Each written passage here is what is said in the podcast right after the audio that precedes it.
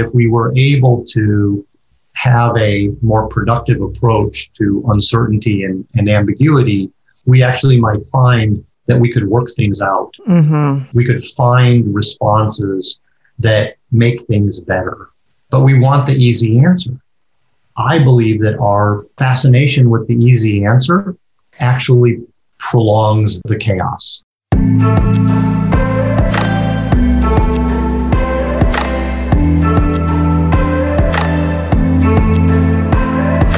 Greetings. This is Leanne, the host of Rise Leaders Radio, and the voice that you heard in the opening clip was of my guest, Jay Gordon Cone. We recorded this episode back in October of 2020, which was definitely a time of chaos and uncertainty.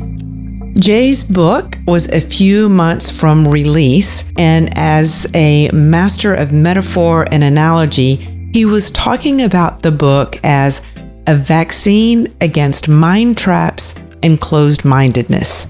And by the way, the book's name is The Surprising Power of Not Knowing What to Do Discovering Creativity and Compassion in a Time of Chaos. Jay believes that if we can boost our immunity to chaos, we can respond with creativity and compassion rather than with paralysis and tribalism, which gets us even further stuck. So today we're talking about specifically bias, quicksand questions, and four disciplines for getting unstuck. You spent a lot of time creating first the Unstuck Minds model and testing and refining the core ideas over time. And I actually participated in a pilot that you did several years ago and then co presented with you maybe two years ago at a conscious capitalism conference. So I know that you've been continuing to refine these ideas. And even with the background that I already had, I was not prepared for the preface and how the events of 2020 have clarified and amplified your perspective on thinking traps and the persistent problems that we will continue to face. It's not a new thing, but you you just really encapsulated it well there. So I'd like to start there in the preface sure. with you linking the ideas of this book with the complexities and challenges that we're in today. Yeah, well, I appreciate you saying that, and I appreciate you focusing on that because I have to give a lot of credit to my editor who really opened up the entire topic for me. Um, it was not my intention when I started the book. You know, I started the book five years ago or more. It was really focused on the model that you re- referred to. And I remember when I sent it to this editor, he said, you know, this seems like a really important idea, but your book reads more like a research paper. And he challenged me to say, all of your work and examples are really focused on leaders and organizations, which makes sense because that's what I do. That's what we both do. But he said, what you're offering in terms of helping people deal with the chaos and complexity and uncertainty that we're facing couldn't be more timely and I feel like you're missing a big opportunity to not apply these ideas to how we're struggling through the current moment with as much chaos and uncertainty as, as we're all dealing with. Uh, and we're, we're feeling it day in and day out. And I, I have to say, while I agreed with that feedback, it sort of took me back. It took me back because I didn't feel qualified to be commenting on that. And then he sort of reminded me of one of the big ideas in the book, which is expertise that's grounded in the past is not necessarily going to help you with times that are unpredictable and uncertain and chaotic. And he said, So I don't know that anybody is necessarily qualified to help us with it. But kind of to boil it all down, I think that the message I'm offering is one of helping us be better able to productively respond to moments when it feels like we're stuck, when it feels like we don't know what to do. And I'm trying to break our addiction to the question, what should I do? Which in times of chaos is not really a useful question. In fact, I would argue it, it gets us into more trouble than it helps. Yeah, I feel that this is an unstuck mind or an open mind is a way of being that's very personal and it doesn't show up just at work. And in fact, when I think about some of the conversations that I recently had, even in a, you know, a Lyft in Denver, yeah. just the personal conversations and how over in a period of maybe half an hour, it became really clear that the driver and I were on different sides of the political spectrum. And there was a definite wedge there, you know, and the the thinking was it felt like concrete. It felt like cement. And so it's everywhere. Before you got to that moment, before you got to that moment with the driver though, mm-hmm. where it became clear that you were on different sides of a, of a political spectrum, how did the conversation feel? And then how did it feel after that awareness? Well, it was a really nice conversation. He was a, uh, an older gentleman. He had a very interesting background. He had played professional football. He had been in the military. The smoke was, you know, obscuring the mountains. And so we were talking about that. So it was a really sweet conversation. And well, actually, what happened is that he had some conspiracy theories that he shared about why there was smoke in front of the mountains in Colorado. Yeah. And it had to do with how fires were being started in California on the West Coast. And it was just, it was fascinating then how my view changed and I felt myself closing up a little bit. I hadn't heard those conspiracy theories before. And so I was a little on edge. Uh, I was just questioning. Yeah. All of a sudden, it wasn't a friendly conversation anymore. I was wary. It got me wary. Yeah. And yeah. I was I was confused. I didn't understand. Right. This is what I want to help with. I think the book is an opening to a much more a kind of a conversation about how we can engage with one another and it doesn't feel as fraught because we know that we can get along just fine on most topics and then somehow or another the wall goes up Right, right. Well, and I love there are a couple of terms that you use toward the beginning of the book, and you talk about that this model and this way of thinking being um, a vaccine to protect us from becoming paralyzed by limited and misguided thinking, and also a fitness routine for the way we think and feel. And the way that my mind works when I can start thinking of it in ways like that. Oh, so I could have a fitness routine. I could practice new ways of thinking and feeling and noticing, and it makes it less mysterious. And so I, I really appreciated the way that you set that up in the beginning. Yeah, thank you. It's, I mean, obviously, it's it's current that we have this idea of immune, the immune yes. system and vaccines are, are, are on our mind. But really, I do believe that you know the factory equipment doesn't really work well in times of chaos. The kind of the only um, the, the only responses that we really have are you know kind of based in the limbic system and the amygdala, and we we we want to fight or we want to flee. But if we can develop our stamina for thinking when things are complicated or uncertain or ambiguous, then I think we're not as susceptible. Sort of the same idea as an immune system, right? Mm-hmm. We're not as susceptible to kind of this virus of closed mindedness and tribalism that tends to paralyze us and move us from having a perfectly great conversation with another human being to uh, one where we have to uh, worry that there's something threatening about the conversation. Yes. And I'm finding myself wanting to go right into some content here, but I want to back up just a little bit because I want to ask you how is it that we know when we're stuck? So it's easy to say we our minds get stuck and we're factory loaded or we come hardwired to think in a way that leads us to that. But I was mm-hmm. thinking over the weekend, how do we know when we're stuck? So what are what are some of the signs of being stuck? Okay, yeah. Well, there's um, fairly obvious ones, and then there's some more subtle ones, I think, and there, there's probably others. If you're clear that you have a goal that you want to achieve, and you've made progress towards that goal but then for some reason you don't achieve the goal.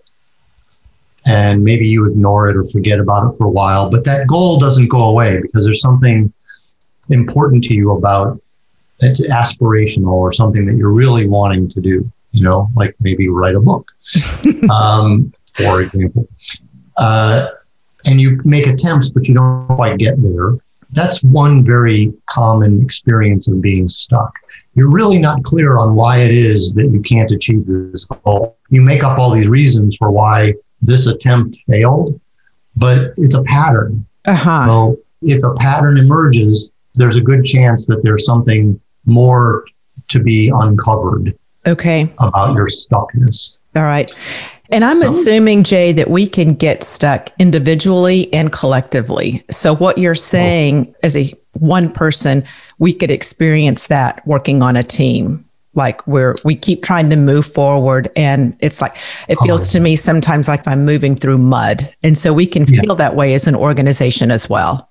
For sure. In fact, there are some classic kinds of organizational dilemmas that if you just think of the generic version of them, must many people would say, oh yeah, that's totally us. You know, like an organization can get stuck because the senior team goes off and does a strategy offsite and then they come back, they present the strategy to everybody and everybody says, you know, that looks a lot like um, just a shined up version of the strategy we've been pursuing for the last three years. You know, it, it doesn't feel different. It doesn't feel more focused you know that's that's a very common experience that mm-hmm. organizations have you know i work with organizations that say we get distracted by shiny objects mm-hmm. and we're walking down a path but then we see an opportunity and we jump for it but then we see another opportunity and we go for that and we've been doing that for about five years 10 years right so that's a kind of stuckness too Right. Um, I, I, hadn't thought about that before as the uh, attractiveness of distractions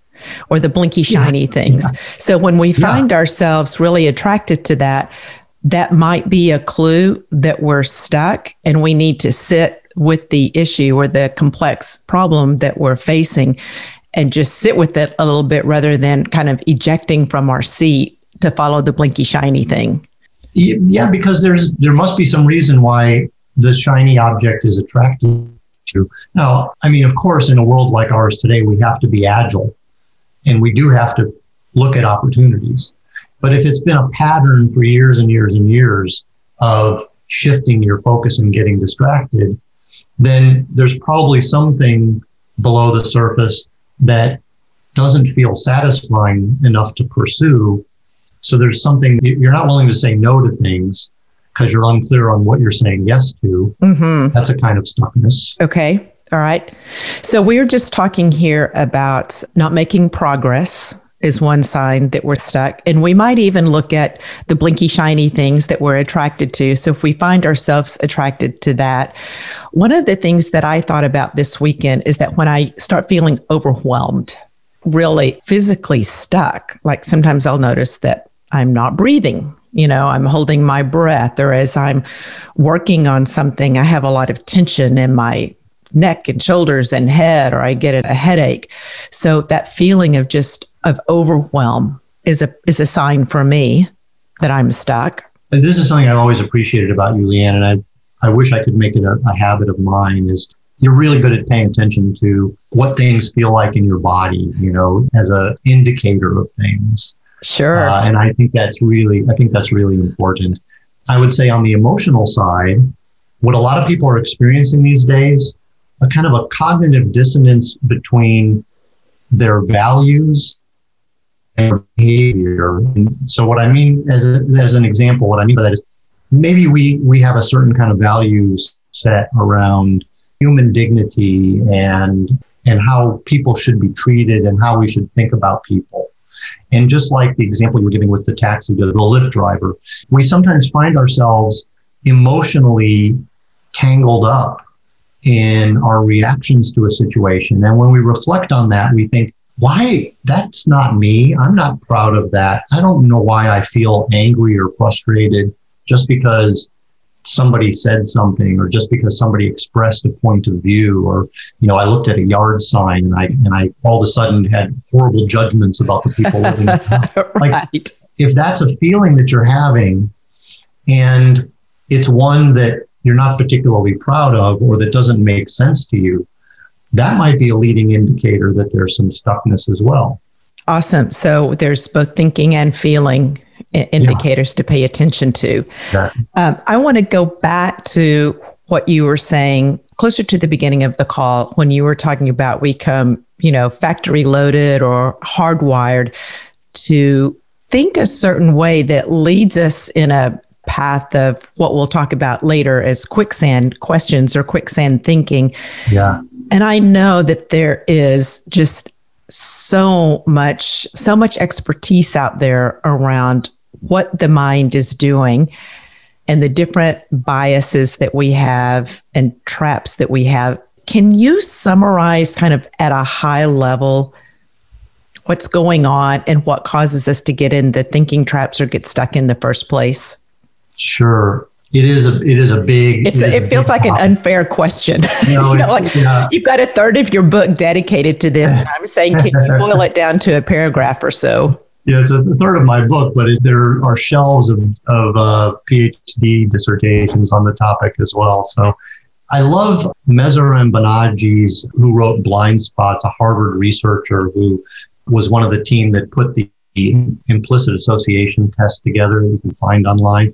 And, and she uses the term mind bugs, which I think is so great because yeah. it's like the bugs in a computer program you don't really notice or pay attention to until something goes wrong. And then you have to sort of figure out where's the flaw. And to call it a mind bug also sort of pulls the judgment out of it too a little bit. Right? It it's does. Just, I like that. Yeah.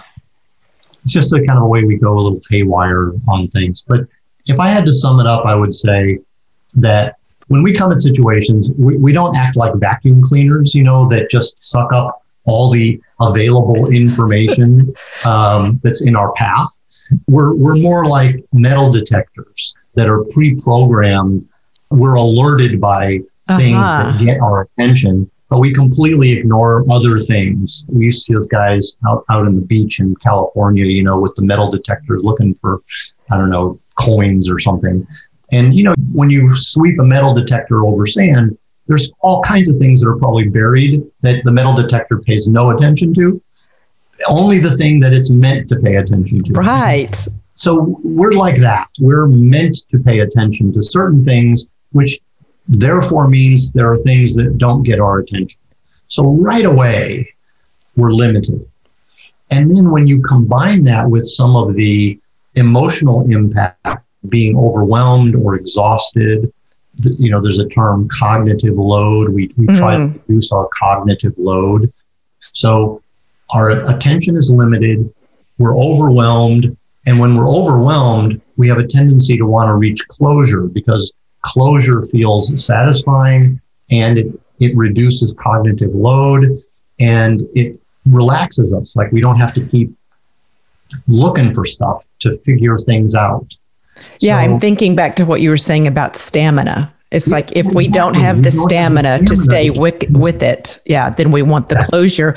And when you said that, my body just did an exhale. It's like, oh, I can stop thinking about that. I can just come to a judgment. I can I can make my mind up right. and check it off the list, exhale and relax and go on to the next thing or argue about whatever point I just decided on. whatever point you just decided on, exactly. And if you're in a world that is so chaotic, that's going to increase the need for closure, which is going to make us susceptible to simplistic answers instead of nuanced answers. Mm-hmm.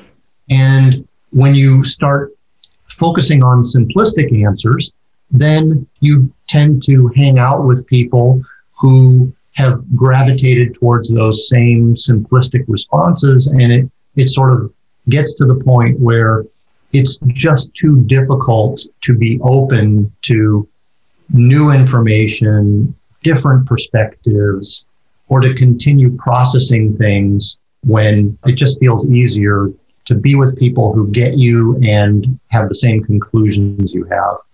Right. But, and from a safety perspective, I might say, think too, that um, I'm, I don't want to get kicked out of my tribe. You exactly. know, this also feels really safe to be with these people who think just like me. And even if I might have another bug that's coming in to make me immune to that, I might push it out because that might disrupt this love fest that I'm having with my tribe, the commiserating that we're doing about the world. Exactly. Yeah, exactly. Hmm.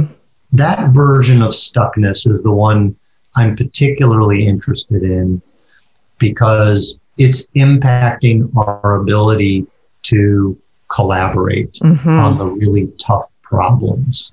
And that's where I feel that there is something important about building up that stamina that allows people to engage with people who maybe see the world a little differently or have information that you haven't been looking at, or maybe asking you to continue processing things in a more nuanced way rather than settle hmm. for an easy answer. Hmm. I just had this this vision of like going into a different gym. So maybe, you know, we're talking about fitness routines. It's like I'm used to exercising one way. But if I want to balance out, if I want to cross train, yeah, then I might want to go and speak with people who have a different opinion and kind of build up those those muscles that are a little either fatigued or just underdeveloped. And whether it's, you know, agreeing with the other side, just the ability to see the other side feels like a muscle to build. Yeah, I do think so. I think it's important. And I, and I don't think it's going to be easy. And it, there's some discipline involved. Mm-hmm. So there were some questions that you listed and you called them quicksand questions. And again, your metaphors are so powerful. I hadn't heard the vacuum cleaner versus metal detector. I love that because I can just imagine, you know, me sweeping to just look for things that I think are important. But this set of quicksand questions are questions that will get us deeper and eventually bury us. And these are questions that we ask when we're stuck that don't get us unstuck. Exactly. And what are those types of quicksand questions? Because I think this is what we're used to asking. For sure. So, one of the ways that I got into this whole topic was through paying very close attention to the way people frame questions. And this was the research that I did in school and then turned into this model that I've been playing around with. Huh. And I think in, in, in trying to get practical, because I, as much as I enjoy talking about this subject in a philosophical way, leaders and organizations are looking for, okay, well, what do I do with that? And how do I make a difference? And how can I get better? Like you said, you want to help me with my stamina. What do I need to do to, mm-hmm. what's the exercise, right? So one of the things that you can look at is the way people pose questions because the way people frame a question about a situation they want to change reveals a lot about how they're thinking and feeling. Mm. And over time, I've noticed that, especially in organizations and especially leaders who have a very strong orientation towards solution and answers and action, for good reason, they're paid to get stuff done they tend to frame their questions in these categories that I refer to as quicksand questions because if you just stay with the framing given by the leader, you're going to get stuck. And answering the question actually makes things worse. Huh. Changing the question is what makes things better. So you had asked about these categories. One category is uh, quicksand questions where the answer or the conclusion is baked into the question. You know, like, how are we going to improve communication between the support functions and the line leaders? It seems like a reasonable question on the surface of it, one that would be very familiar to people and organizations. Absolutely. Yeah. But if you think about it, how do we improve communication is really just saying the problem is a lack of communication and what I'm looking for is help in getting people to communicate better and differently. Uh huh.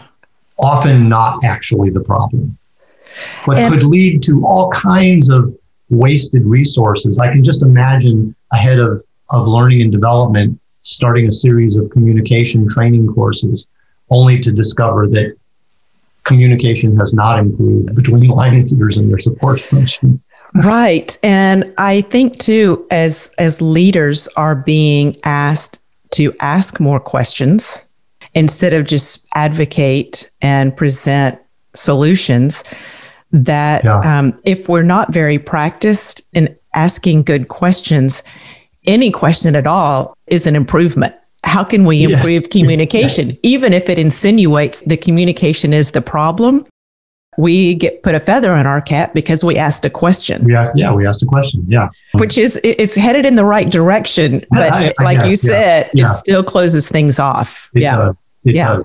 The, um, the second category are questions of the form, how do we get them to change? this is the favorite question of a lot of, of leaders. Mm-hmm. Um, the question presumes that there are people out there whose behavior is in my way. And in order for me to achieve my goal or to change my situation or to improve things, those people need to behave differently. So the question becomes how do we get them to do that? Yep. How do we get customers to read our blog posts? How do we get people to take more accountability? How do we get the sales team to update their pipeline, right? All these things that we want other people to do, we just frame a question around them and then we work towards altering the behavior mm-hmm. rather than trying to understand, first of all, whether we as, a, as leaders or organization are complicit and whether there's something other than them and their behavior that needs to change. Yes, excellent. I love that. Next quicksand yeah, question. So, yeah, the next the next category of quicksand questions are the either or questions, the questions that that create a false dichotomy. A leader might say, should we hire from within or should we find somebody outside the organization? Should we promote from within or hire from outside? We have these two things. Should we focus on quality or should we focus on cost? You mm-hmm. know, these false dichotomies or tensions or um, polarities that we feel like we have to make a choice between one side or the other, which is rarely the case uh, in organizations. Those kinds of options are almost never mutually exclusive. It just feels easier to have a choice between A and B than to really think carefully about C, D, E, and F. Yeah. And I can just feel again, it narrows my vision if I'm just focusing on so I'm going to miss a lot if I'm just focusing on those two options. For sure. And then the, the final category quicksand question are questions that have the wrong scope. They're either too big or too small, right? Like, how do we increase trust around here? Mm. Way, way too big. You don't know where to start. A question like, how do we get an increase of two points on the engagement survey on those questions about trust?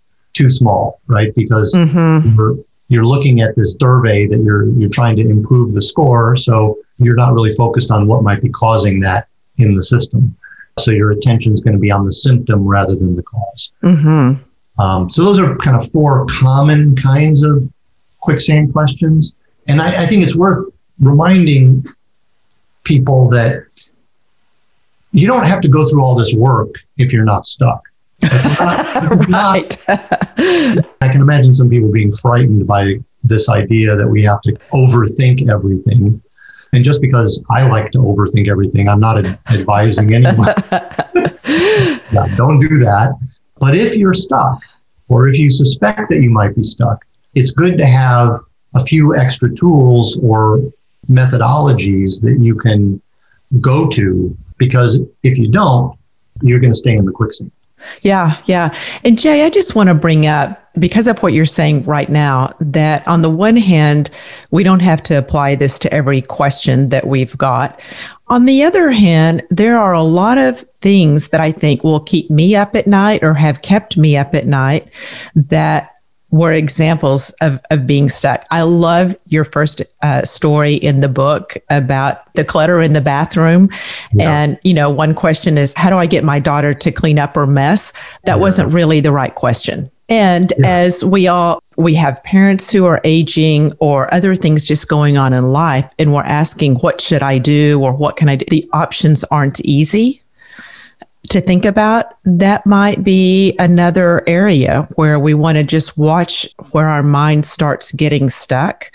And it seems like the more emotional the content is, the topic is, I don't know if it's more likely that we get stuck because of the high emotions. I don't know. What do you think about that? I suspect you're right. I mean, if you buy the theory that one of the root causes of being stuck is that we try to reduce our cognitive load, we try to simplify situations in order to feel like we have some control over them mm-hmm. and some ability, then anything which feels unpredictable or challenging or emotional is probably going to be seen as threatening or exhausting. Exhausting, right. And that's where if you're already overwhelmed, something that seems exhausting doesn't yeah. help. Yeah. yeah. I do think those kind of personal, emotional, heart wrenching mm-hmm. kinds of, of dilemmas are going, we're, we're at risk of limiting our ability to think about them. For sure, for sure. So let's get out of the quicksand. Okay, I'm with you.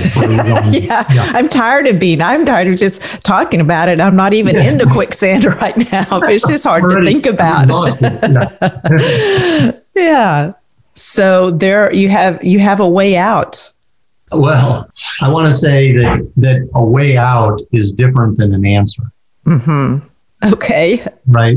So I just want to just be very clear that the title of the book is The Surprising Power of Not Knowing What to Do. Oh, there I go again. I need I need to get back in the gym with my yeah. fitness routine. I mean, it's a it's a little bit of a contradiction in terms, right? Because I'm I'm writing a how-to book about what not about about not knowing what to do, and and celebrating. Like, yeah, you don't know what to do. That's fantastic. That's great. That's the first step.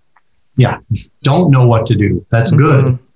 So the prescription here is to try and maybe take a beat. Notice that you are feeling overwhelmed and frustrated, that you're wanting an answer desperately. I mean, we've all had the experience of an insight coming to us unexpectedly. Maybe we take a shower, go for exercise, we take our mind off of it. We've been struggling with something, or maybe we go to yes. sleep and we wake up, and all of a sudden the answer seems obvious. It's not because you've been working the question, it's actually because you stopped working mm-hmm. the question. Yeah. That you stepped out of it. was allowed to happen. So, in a similar way, the suggestion here is that there are these four kinds of disciplines that help you unplug yourself from the grinding that you might be doing to deal with a difficult situation. The counterintuitive thing is that instead of trying to narrow and reduce and categorize and focus, the four disciplines actually expand. Mm. Um, give you more space. They give you more space. They ask you to consider more things. They ask you to take in more perspectives. And they ask you to challenge some of your assumptions, all which is not easy work. It's not easy work to do until you can build a new habit, which is why I refer to them as disciplines mm-hmm. because mm-hmm. it is a bit of a fitness routine that's required. If there were easy answers, you wouldn't need to do this. Yes, thank you. um, I actually have a point of view that our inability to deal with chaos is actually exacerbating the chaos. That if we were able to have a more productive approach to uncertainty and, and ambiguity, we actually might find that we could work things out. Mm-hmm. Um, we could find responses that make things better. But we want the easy answer. I believe that our fascination with the easy answer actually prolongs the the chaos. Yeah. So Jay, you have the four disciplines and I'd love for you to just list those out. And then in your book you actually give a an example. You pose a question and then you ask the reader to pause and say, you know, kind of what questions did your mind automatically start asking or what did you start wondering about? Yeah. And that starts pointing people in the direction, I think, of what we might be predisposed already from a positive perspective. You know, which of these four disciplines we might naturally gravitate towards. So, would you go through each of those and then give the example? Sure. Yeah, I'd be happy to. The the four disciplines in, in no particular order are explore the context. So that's the discipline of zooming out and looking at things that are outside of our control, but out into the environment, trends that are happening or things that may not seem to be directly related to our situation, but by looking out at them, we might notice that um, there are opportunities mm-hmm. or things that we might otherwise be missing. The next one is to actually do the opposite of that, is to zoom in. So exploring the context is the first discipline. Analyzing structures is the second discipline. So okay. that's about getting below the surface and looking at causes and effects and systems and, and those kinds of things.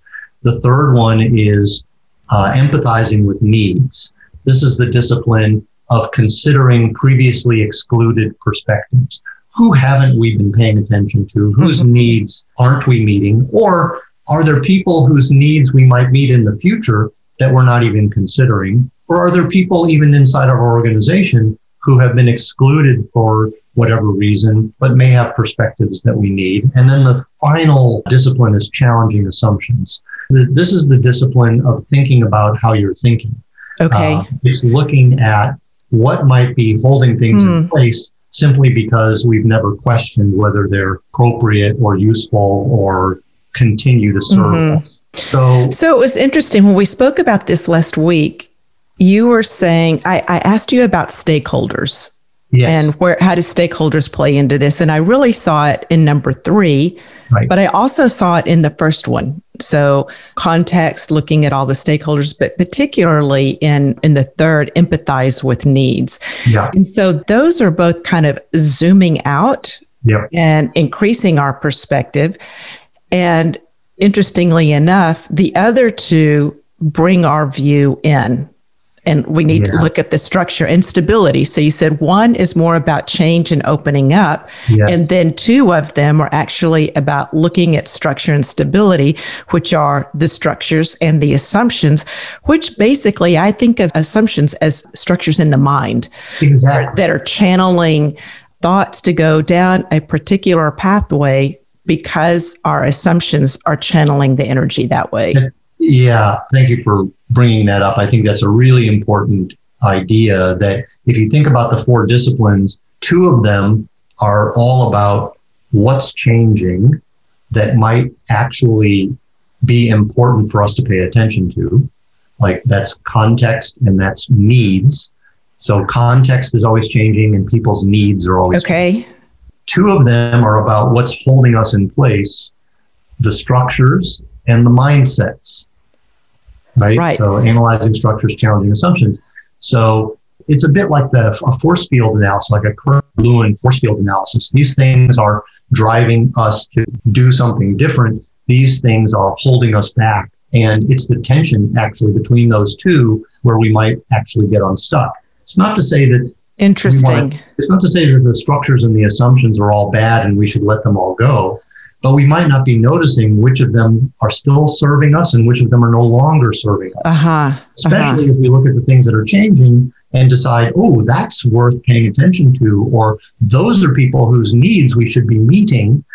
So, what might we need to change in order to realize that opportunity? Mm-hmm. Yeah. So that, that, yeah. that tension is a, is a good one to point out. Yeah, good. So the example that you gave, set that up for us. Okay. So this example comes from, uh, there's actually an assessment that's been developed where people can identify in these four disciplines which one do they have a predisposition to. And when I'm debriefing the assessment with people, I'll often use this example. I'll say, pretend that you have just been hired as the newest member of the writing instrument division of a consumer packaged goods office supply company manufacturer you work in the writing instruments division. And on your first day, you go into a big town hall meeting, and the senior vice president of the writing instruments division gets up in front of everybody and says, Sell more pens, and then sits down. So when you hear that, what I want you to then think about is what's the first question that comes to your mind, or what is it that you most want to know when the new big boss says, sell more pens? And I use that exercise as a way of illustrating the distinctions among these four disciplines and how some people are predisposed to some over the other. As an example, if when you heard sell more pens, if your first reaction was, well, what's our strategy? What's our goal? How does the writing instruments division fit within the larger company? And how does selling more pens help us achieve that goal? Like, give me more information about what's going on out there. Mm-hmm. That's a contextual question. That's yeah, give me more context. Yeah. yeah, give me more context. Some people, when they hear sell more pens, immediately want to start looking at spreadsheets. Well, what have the sales trends been? Tell me about how they're manufactured. Tell me about how they compare to other pens and what the history has been of that of the, and the sales trends, right? That's an analyze the structures sort of approach to this challenge. If your first question was, who uses these pens? who cares about them? What are their needs? What are their needs for pens? How are they changed the way they use pens over the last few years? And what's the future hold for how they'll use those pens? That's a kind of a needs based orientation. Mm-hmm. And if your first question was, why pens? right. you know, or why sell more pens? Why don't we sell fewer pens with a higher profit margin? Like that inclination is a challenge assumption inclination. And of course, they're all useful ways of thinking, but it does help illustrate where you might go first or be more comfortable, which also might indicate things you might not include when you try to work it out, right? So that's why having all four of these disciplines available gives you a more robust approach to these complex challenges. Yes, and I want to mention that we'll include in the show notes a link to this profile assessment because um, you're offering it for free, right? People can take the assessment and see where you show up. And then I also was playing around on the website this morning and saw that there's quite a bit of information there. So people should be able to get that self assessment and then know where they may gravitate. And then as a result, where they might need to do a little bit more work, a little more mental lifting toward like for me it would probably be more context because i tend to deal more in structure. That's i'm really comfortable with structure. So the context might be a place where i would want to go. So you do this work with both leadership teams and strategy. You've done a good deal of strategy work and you also do this with individuals. And I think the way that I remember you describing it is that when you're working with teams in strategy, that you will typically go through all four of those contexts, that it's important to see all of them. But with an individual in a, a, narrower scope, that you might be able to, like if the person is already really good on the structure and stability, that you might want to spend a little bit more time on the change in perspective taking and all of that. And so it's again, there's two answers to the question do we need to do all four? Well, it depends. Yeah. yeah. People people get pretty annoyed with me when I don't answer direct questions. But you don't need to go through all four in order to get some benefit from the disciplines for sure. But if you are working on strategy, you're thinking about holistically an organization and you're trying to set direction, probably wouldn't hurt. Mm-hmm. Wouldn't hurt an individual either. But I try to listen for how somebody's thinking, which is why paying attention to questions is such a useful technique. People really will reveal their thinking through their questions if you can just kind of notice the way they choose to ask the question. And that will give me a clue as to how best to coach them. So, yeah, we can use a kind of Stein's approach to a coaching intervention by simply maybe focusing on, you know, a lot of coaching. I know you do a lot of coaching. A lot of coaching probably never leaves the empathize with needs bucket mm-hmm, because mm-hmm. the biggest thing that a lot of organizational leaders really struggle with is understanding the complex nature of a variety of individuals who have very different kinds of needs. And those needs are maybe very different than the leader's needs. And so the leader tends to want to communicate a particular way or move at a particular pace or focus on a particular thing, but they have to bring a whole group of people along who may not share that same perspective or have the same needs. And so oftentimes just going there is enough. I was just uh, attending a webinar this morning on culture and values in culture.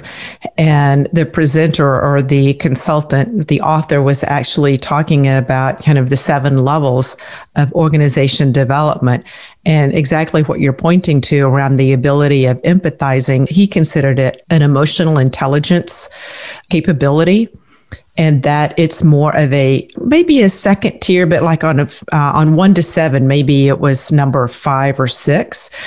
And that early in an organization's age, the concerns are more safety and survival and performance and expertise and all of that. But as the organization matures and wants to become more holistic and a place where people love to work, that emotional intelligence and that empathy become more and more important. And it's a really subtle skill. It's not, you know, you don't typically go to school for right. empathy. Right. Yeah. Jay, thank you so much. I'm really excited for the book to come out, and I will let people know through all of my channels when the book is actually available. I think that today, you know, going through, you know, how we get stuck, what it's like, what are the quicksand questions, and what are the four disciplines is a really great place to start. And I would recommend that people, you know, write down some of these questions and just have it be a journaling practice. You know, I think that any time that you're feeling stuck in any dimension, just pick out one of these four disciplines and brainstorm I think it's a, I think it's a great suggestion. I really enjoyed talking to you about it, and uh, I'm happy to continue the conversation with anybody that wants to get in touch with us through the website about anything that we've covered. Uh, and what is the website? Go ahead and uh, and and I'm going to list the website URL in the show notes as well as the other social channels. But go ahead and let us know yes, what is un- what it is. Unstuckminds.com. Okay. www.unstuckminds.com. That's where you'll find the profile. It's where you'll see a blog and uh, you'll be able to subscribe or get in touch with us. And I want to say this as well. Your blogs are fantastic. I love the way that you write. You're both, not just both, but all humorous, informational, self deprecating, I've not read a blog that I didn't walk away with just a deep appreciation and also learning something new. So I really appreciate that. And the book is full of it. Well, thank you. Thank you. yeah, people say that about me too. But um, uh, I've been so happy to share with you these ideas. And you are sort of one of the very few people who has seen the evolution of this from the very beginning. So I, I can't tell you how grateful I am that you're sticking with it and you're checking in and that we have this ability to continue talking about it. Well, it's my pleasure and we'll have everything in the show notes and, and I'll let people know when the book is out as well. And just um, good luck on everything. Thanks, Leanne. It's great talking to you. You too. If you like what you heard today, subscribe to Rise Leaders Radio on your preferred podcast platform. Your ratings, reviews, and shares are also really appreciated.